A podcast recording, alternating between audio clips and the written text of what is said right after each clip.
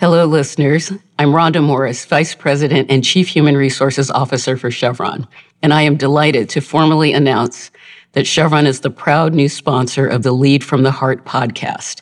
Over the next several episodes, I'm looking forward to sharing why I believe the culture and leadership values we have at Chevron are so well aligned with the Lead from the Heart philosophy.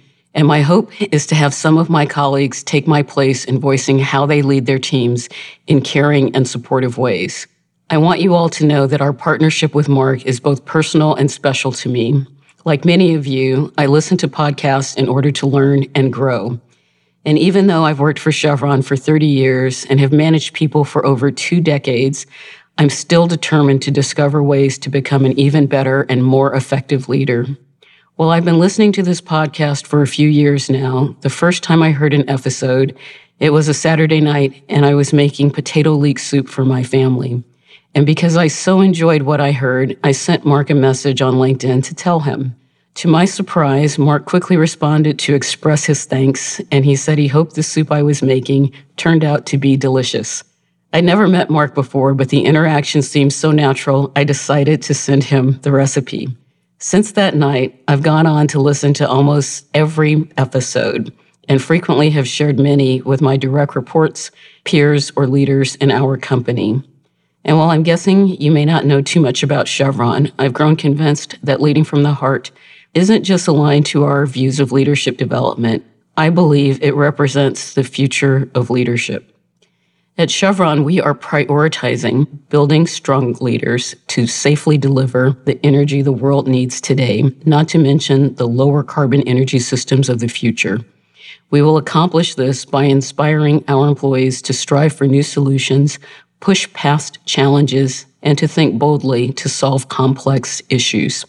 Leadership has never played a more important role in organizations as it does today. And all of us at Chevron, especially me, are so excited to share our leadership journey with all of you. Thank you so much for listening. And now on to the show.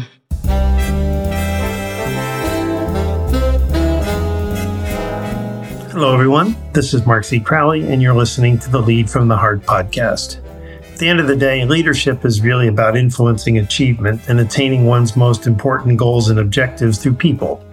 And our guest today, over nearly four decades, has proved himself to be one of the world's greatest entrepreneurs and business managers, and he joins us to share insights into the life of a founder and CEO who had a great vision and then spent his life fulfilling it. Ron Shaich seems to have been put on the earth to be an entrepreneur. When, as a college student, he realized that his campus needed a bodega, a small grocery store, he went and created one, and then he made it a profitable venture. After spending time operating a small chain of cafe bakeries in the Boston area, he dreamed of creating something unique a restaurant chain that would intentionally make people feel special thorough in his planning process. I'll say extremely thorough. He visited restaurants across the United States to gain inspiration and guidance over a two year period, and then he went on to launch Panera Bread, a restaurant brand that today has more than 2,400 bakery cafes, 120,000 employees, and nearly 6 billion in annual sales. In his new book, Know What Matters Lessons from a Lifetime of Transformations, Shaich reveals with honesty and candor what it's like to live the entrepreneurial life and run a large corporation. And while he describes both the highs and the lows, this is a man who honestly has experienced far more wins than losses. Under Shaich's leadership, Panera generated annualized returns of over 25% for multiple years and delivered a total shareholder return 44 times better than the S&P 500 in the same period. In 2017, he sold the business he created 37 years earlier for $7.5 billion. In upcoming episodes of the podcast, we'll be focusing on purpose and how to live a meaningful life. And Shaich is truly the embodiment of this. He's also one who thrives in working 100 hour weeks, and despite his clear wealth, already has a new and very successful restaurant chain underway and largely under his direction. Ron Shaich is undeniably an extraordinary leader, and my goal in our conversation will be to surface the practices, beliefs, philosophies, and qualities of one of the most successful restaurateurs America at least has ever seen. And with that, Welcome to the podcast, Ron. Thank you, Mark. Good to speak to you today. And you as well. Let's get right to it. At the beginning of your book, you mentioned your father mm.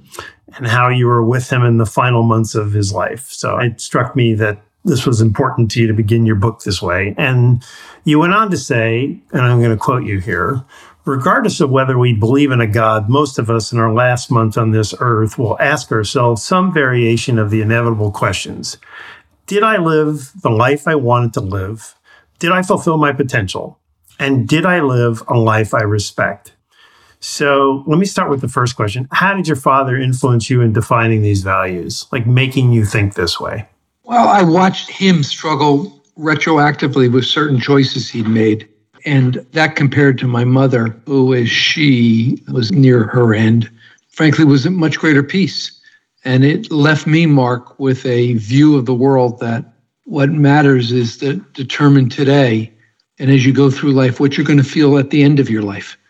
And you have that opportunity. I've said, look, I don't want to be doing a post mortem in the ninth inning with two outs. I want to be looking at my life proactively in the third inning, the fifth inning, the seventh inning, and building a life that, at least to me, has meaning to me and is a life that I can respect.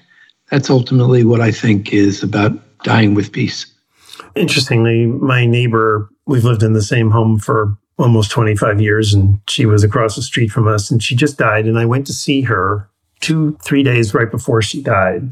And she looked at me and she almost reiterated what you said, which is interesting because I had already read your book, but she just said, You don't want to get to my state and regret anything, you know? And so it was just really powerful. Frame up the meaningful life that you've led. Where have you derived the greatest meaning? Obviously, you've had massive financial success, career success. To me, I break it down this way I literally have gone away every Christmas for a week and I've sat down and I said, Where do I want to be five years from now, seven years, nine years from now, in the context of my relationships with my family, my children, my friends? Where do I want to be in the context of my relationship with my body, my health, what I do and what I don't do? Where do I want to be in my relationship with my work? And what matters to me about my work? What doesn't? What am I trying to do with it? What has meaning to me? And then finally, I look at in terms of my own spiritual development and what has meaning to me relative to that. And I take each of those boxes and I try to write what I would like to be able to say about myself in each of those four quadrants down the road five, seven, and 10 years. And then I take that and I break it up and I literally try to break it into what I want to get done in the next 12 months. And if I'm going to get it done in the next 12 months, what I want to get done in the next three, each quarter in the year and I really write a path to getting to where I want to get to. And then I review it every quarter. How am I doing against that? And I don't get it all done. I get hopefully 75 or 80% of it done, but it holds me accountable to what I'm going to respect and what has meaning to me as I'm going through it. And it keeps my mind focused on what it is that matters to me, if I may say, and allows me to be less reactive and more proactive. How did you learn to be that intentional? Your dad's influence couldn't have shaped that entire practice. I don't know. I have to tell you, it was watching them and saying to myself, wow, I don't want to be in that place in that ninth inning.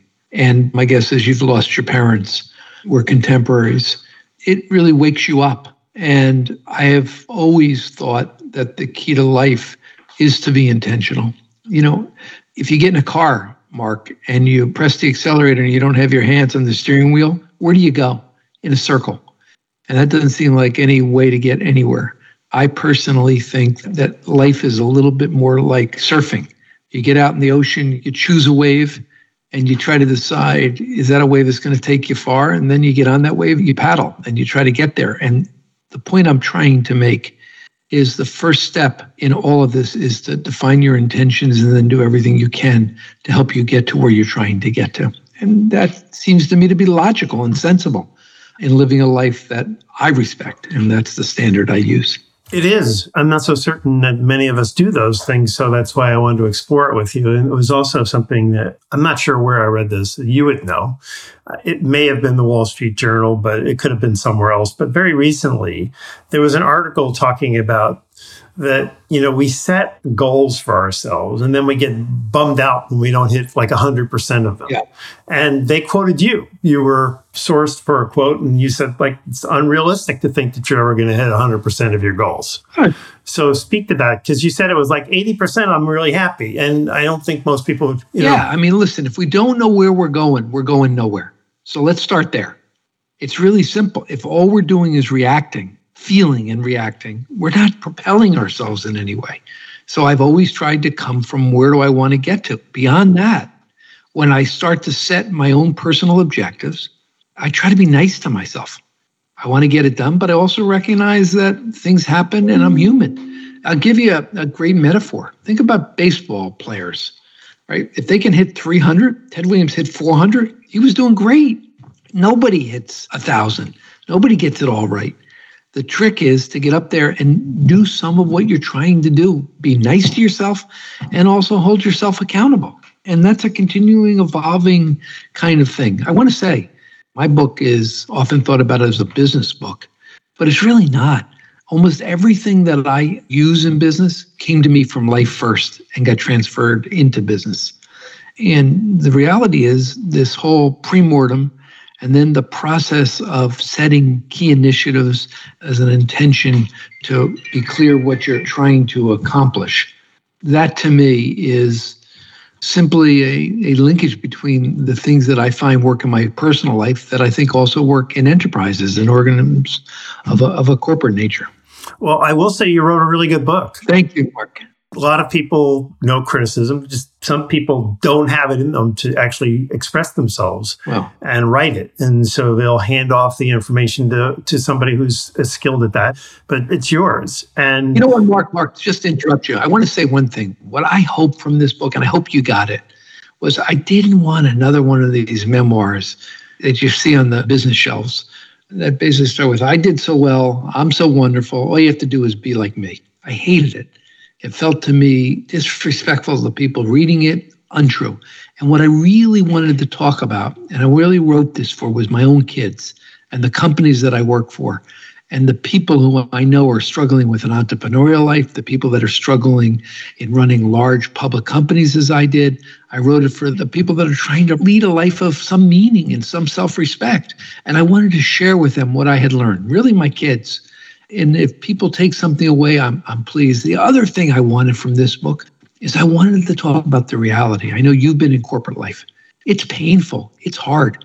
I can remember literally when I was in the middle of one of the massive transformations we executed at Panera, and we went through four of them, and we can cover that. But one of them, I can remember. I was driving down Storrow Drive here in Boston, and I thought to myself, I got six or seven billion of investors. I got 125,000 employees. I don't want to let them down. It'd just be easier if I got hit by a car. Not that I wanted to die, but just that sense of over, of dominant responsibility. And, you know, there's an expression I use in the book. People think of guys like me as owning the business. No, the business owns you. And the question is, how do you deal with that? How do you make sense of that?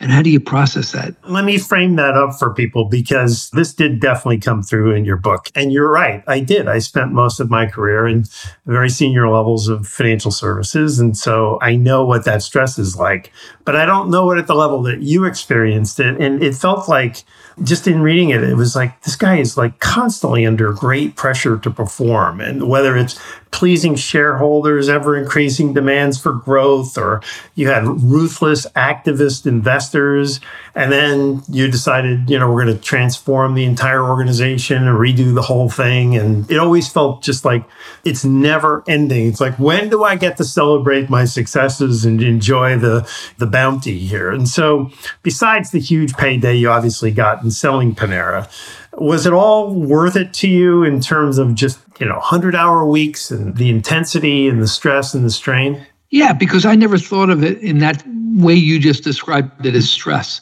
I've experienced it as the burden of responsibility. And the truth of the matter is, to me, the payday wasn't the money. I did great, no, no apologies for it. And I've done even better with the Cava IPO and a number of the other companies we have. I've continued to. What's the joy of it is the doing of the doing. It's actually figuring it out. There is nothing more fun than when you figured it out, you figured out the guest, you figured out the consumer, and your competitors haven't. It's just how I'm put together. I just always found it so intellectually interesting. And I found the people in business fascinating. What made them tick? How do you get people to care?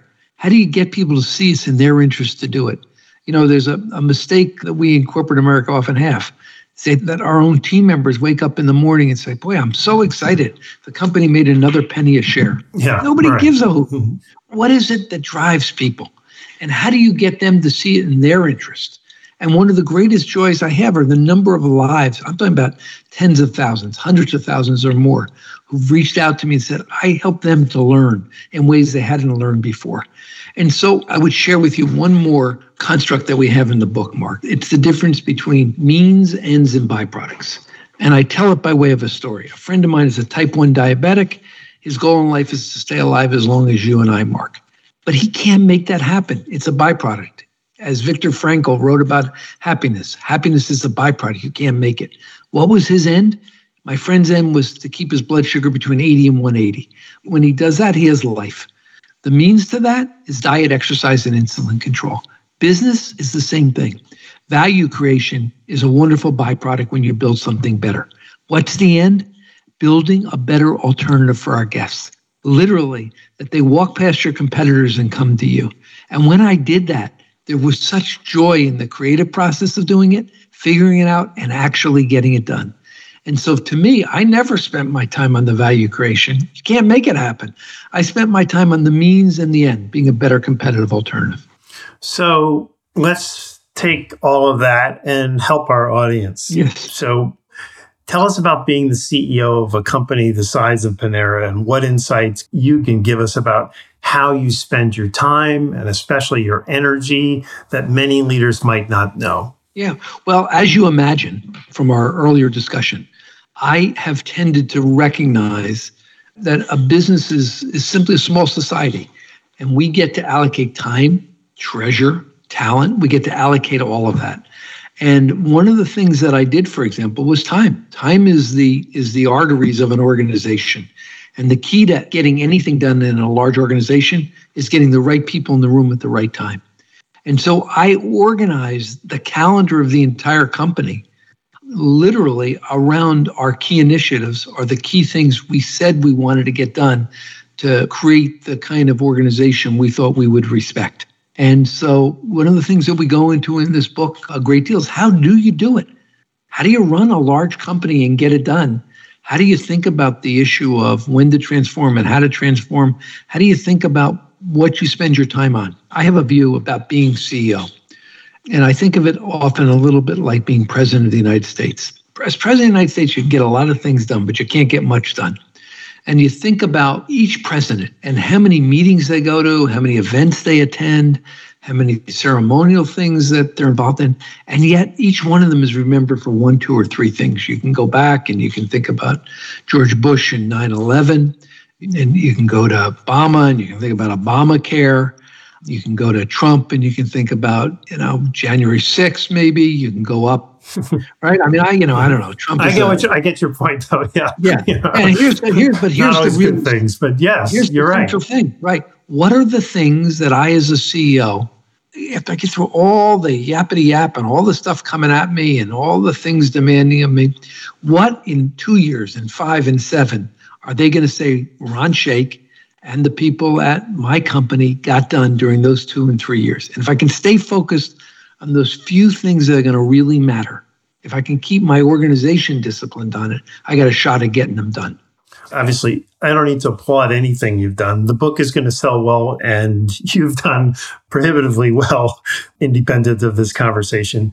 But I am struck by the way you approach the world is rather unique. Mean, you've reframed the stress of all the negativity that comes with running a company, and you don't even have to be running a company to experience that kind of stress. And you say, hey, it's all part of it. I'm learning, I'm enjoying observing people. I mean, you're approaching it from that point of view.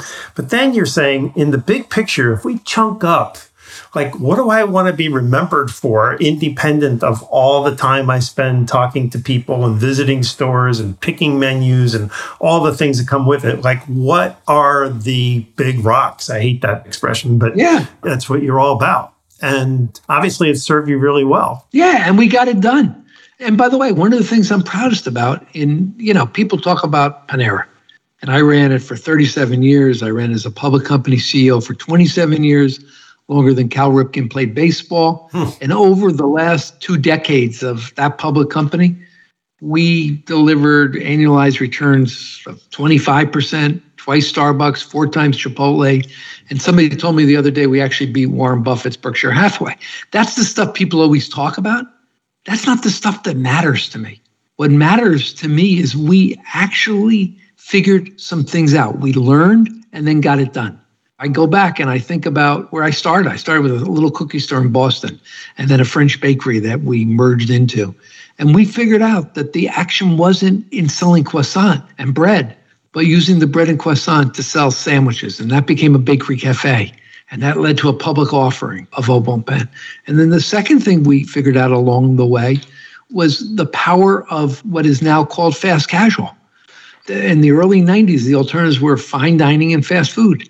And I can remember we traveled the country for two years trying to listen with empathy. And you could see that these consumers, one out of three of them, held their noses when they went into fast food. Fast food had become self service gasoline stations. People wanted something more. They wanted to feel good about what they ate. They wanted to feel some sense of themselves.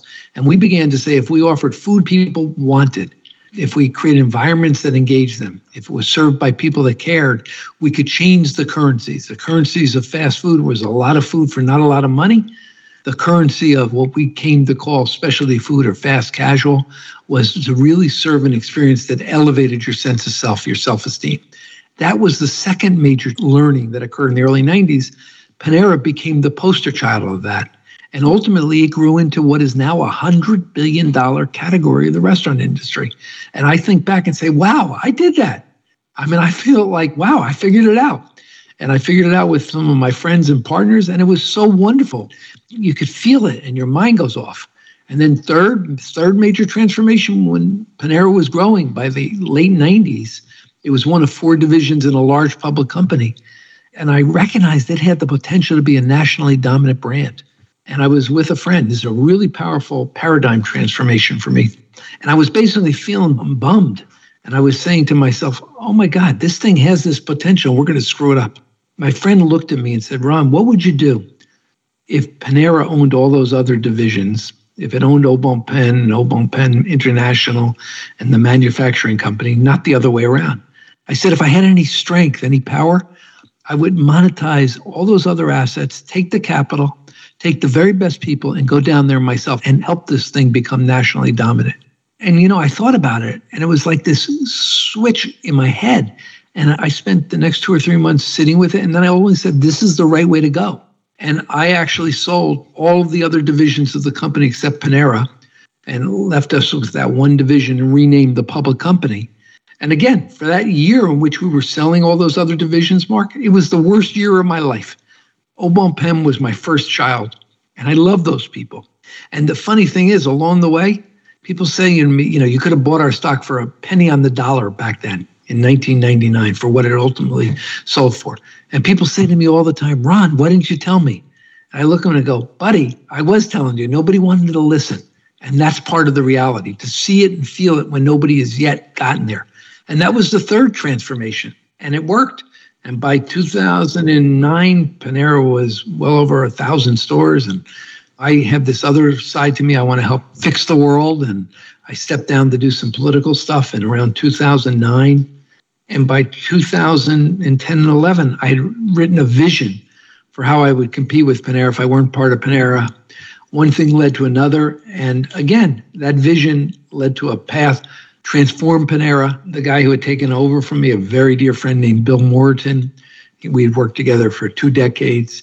Bill said, Hey, Ron, he said, come on in and help me here. I did the prototype. One thing led to another. Bill ended up not being able to travel. I ended up coming back as CEO and I put in place what was one of the largest transformations ever done in this industry, which was rooted in digital and loyalty and clean food and omnichannel. And it was horrible. I had activists along the way, people attacking me, people quitting, because whenever you're going through transformation, you know, it's harder before it gets better.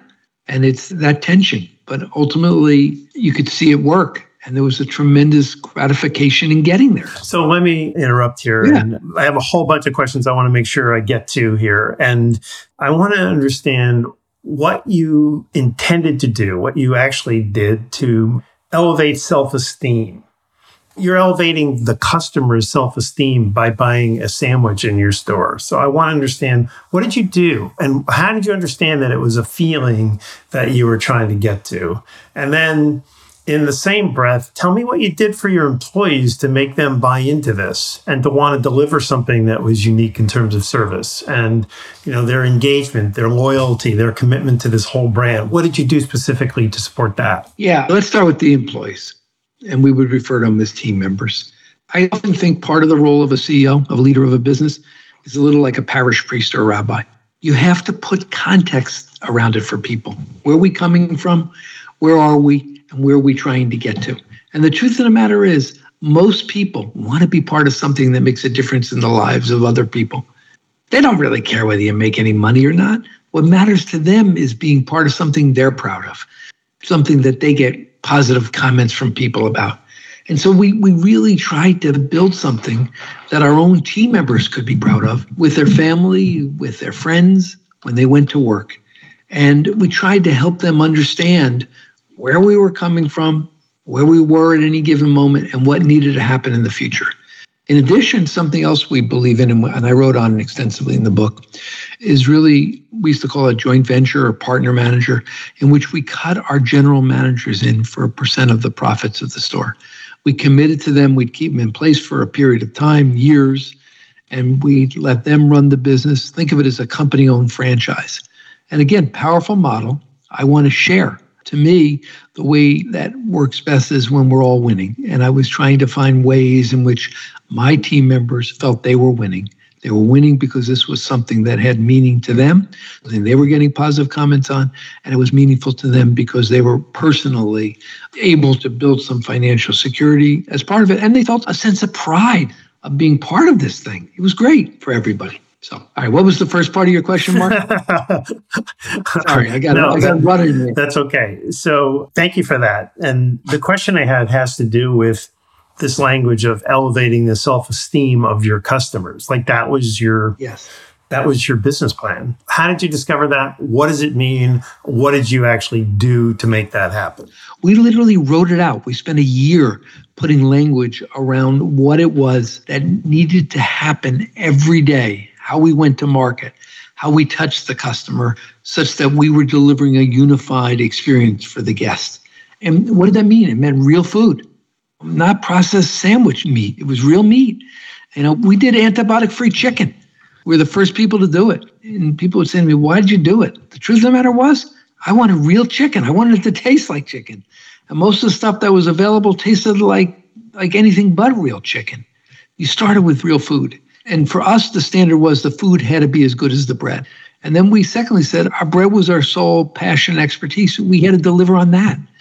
And then we said we had to create an environment people wanted to sit in. Energy came from your environments. And we want to create those kind of environments. To me, there was nothing greater and more satisfying than creating an environment people wanted to come and use the free Wi Fi. It brought energy to the environment, got everybody charged up. It was great. If we couldn't sell them something when they were already sitting there, shame on us. And then, fourth, we wanted to create a sense that this was part of a lifestyle. It wasn't simply food, it was an experience.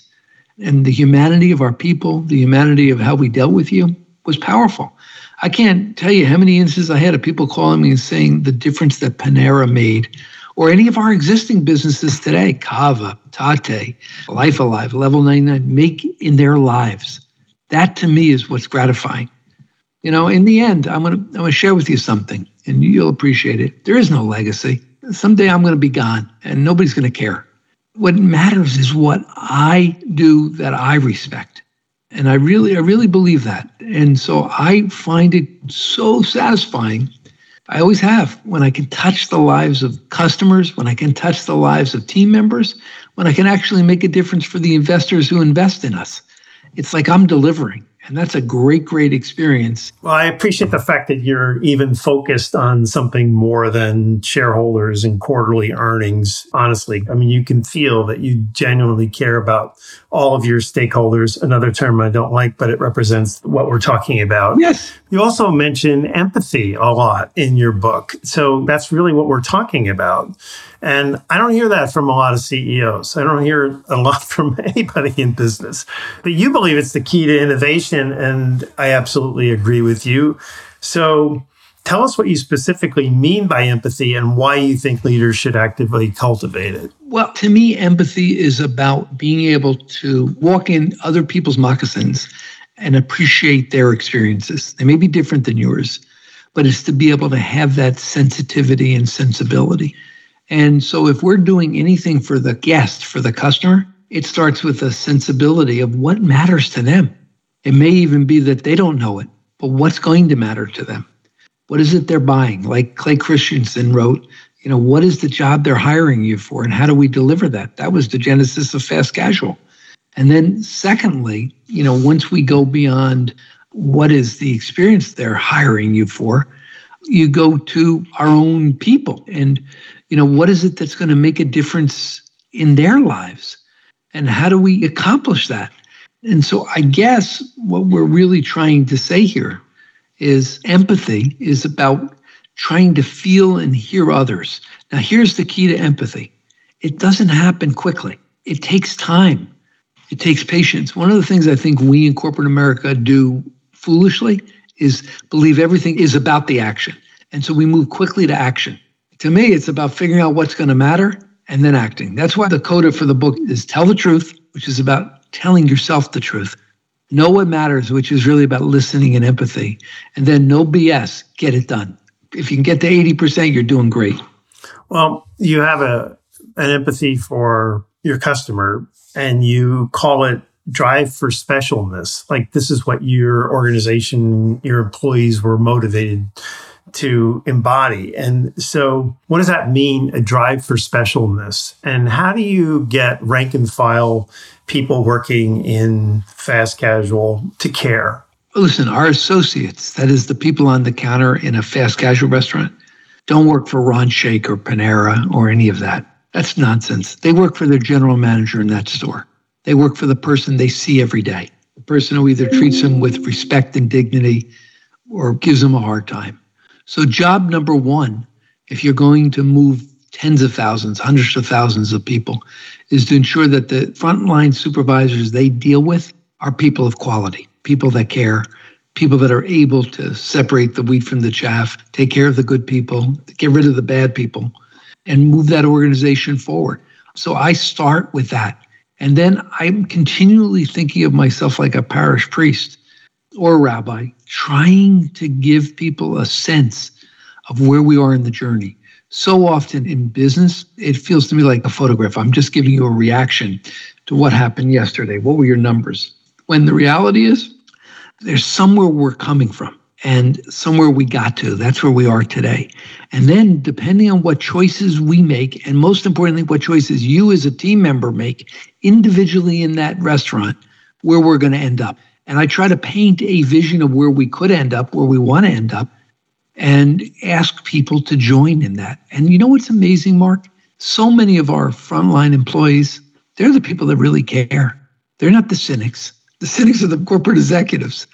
The folks that are on the front lines, they so want to be part of something. Mm. It's not that they're paid so much, it's that they want to have a sense of self respect and worth when they go to work. And when we help create that kind of environment, we are actually taking care of ourselves because they end up giving far more. I've often thought most employees in distributed businesses like fast food, but most employees give you 30 or 40% of what they're capable of. And the trick of management is how to help people see it's in their interest to give you far more of what they're capable of 80 or 90 or 100%. And when they do, the whole thing gets better. 100% agree. All right, go back to drive for specialness with your customers. Yeah, I mean, same thing. We got to stand for something. We don't want every customer.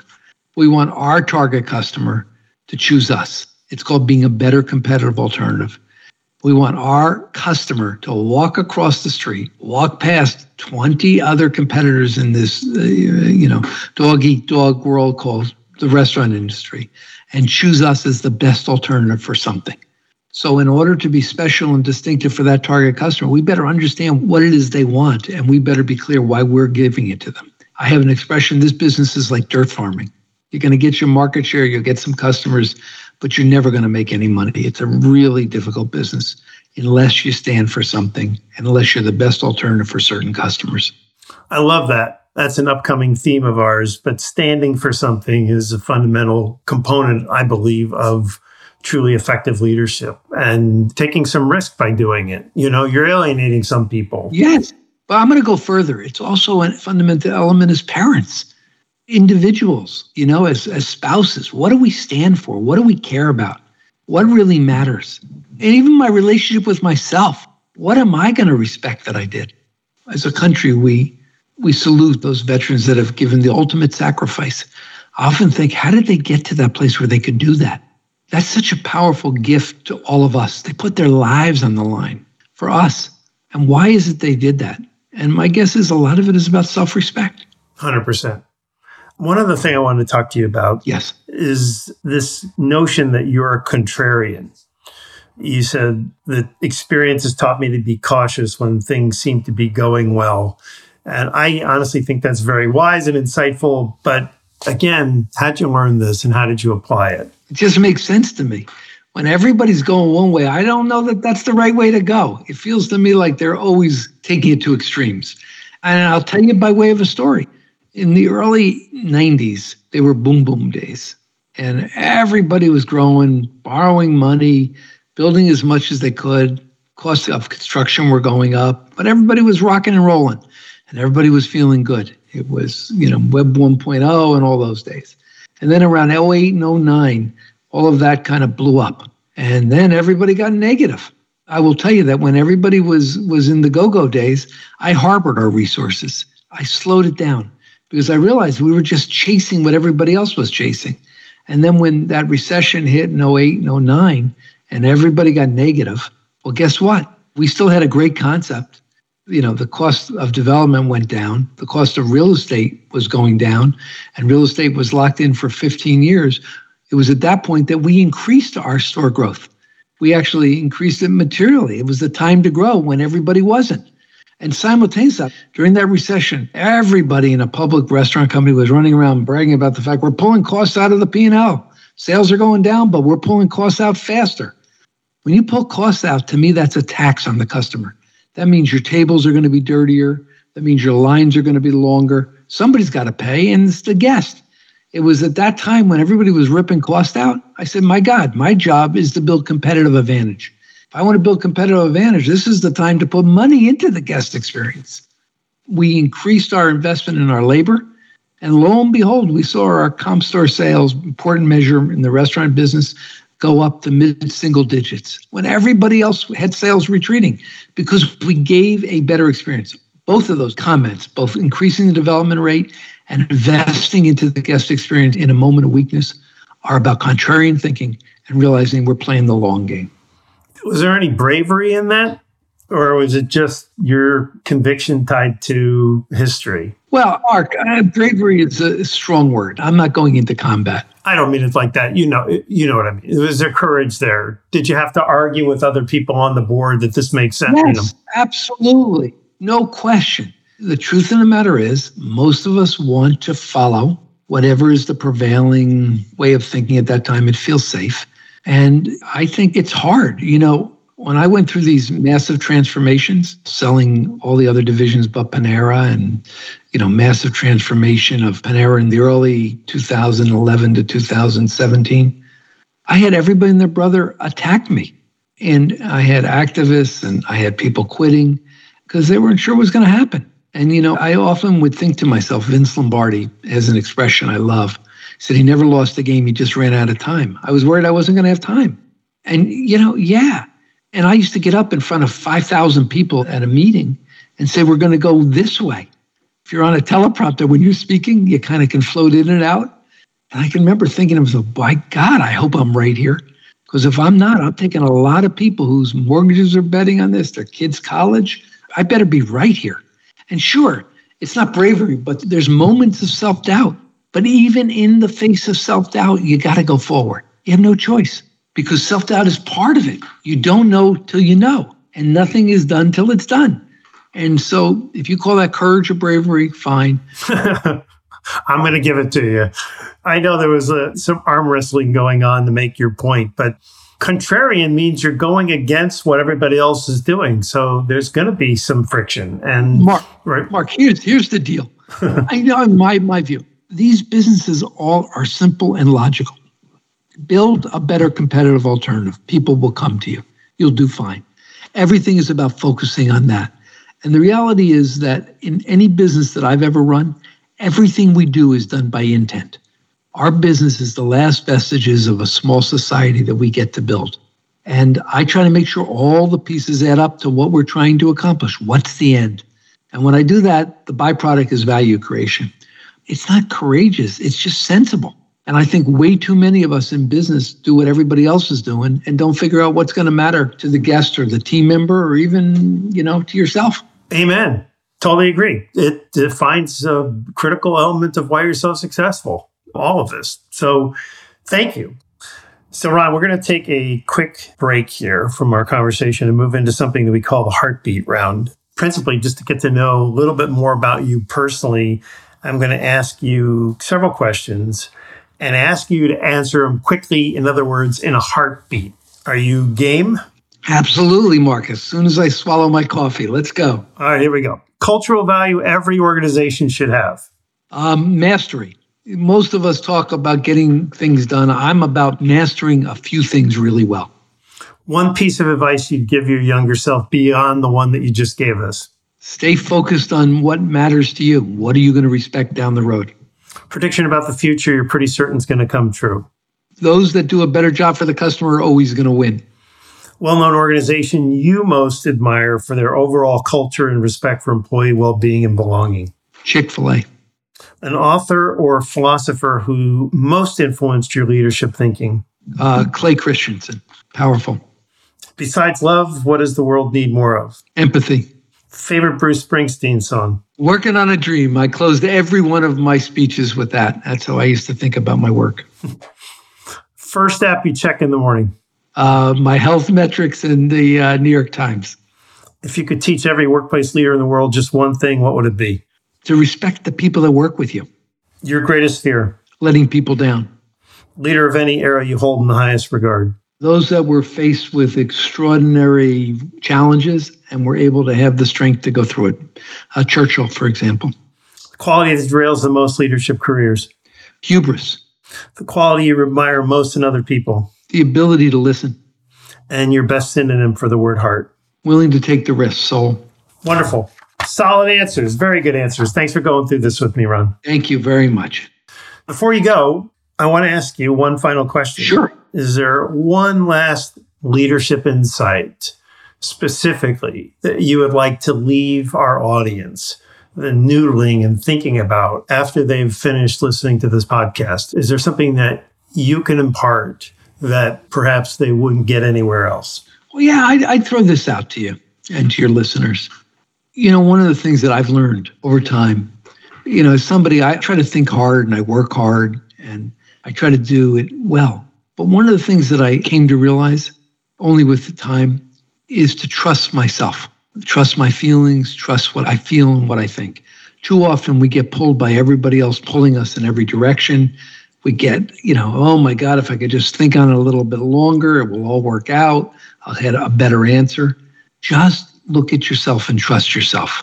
And I know that, that for me, it took me decades to get to that place to really trust myself. But if I could talk to a younger Ron, that would be what I tell him. That's fantastic wisdom. And on behalf of my audience, Ron, thank you so very much. And best of success with the book. Yes. Thank you very much for doing this, Mark. Take care of yourself. You're welcome. Take care. Bye bye. Before we go, I want to say thank you for listening. Our show now ranks in the top 1.5% of all podcasts worldwide, and it's clearly, obviously, because you're listening. and you're promoting it to others. And this is what's made it happen. And we are so very grateful. Our hope, of course, is that we continue to grow our audience influence and ranking. We believe this is the moment in time when the world is ready for a new brand of workplace leadership. And if you don't already know, I post frequently on both LinkedIn and Twitter. I'm not sure I'll ever get comfortable calling it X. And I invite you to join me on both places for conversation. And I'd also love to meet you in person should you ever have an event and need a speaker.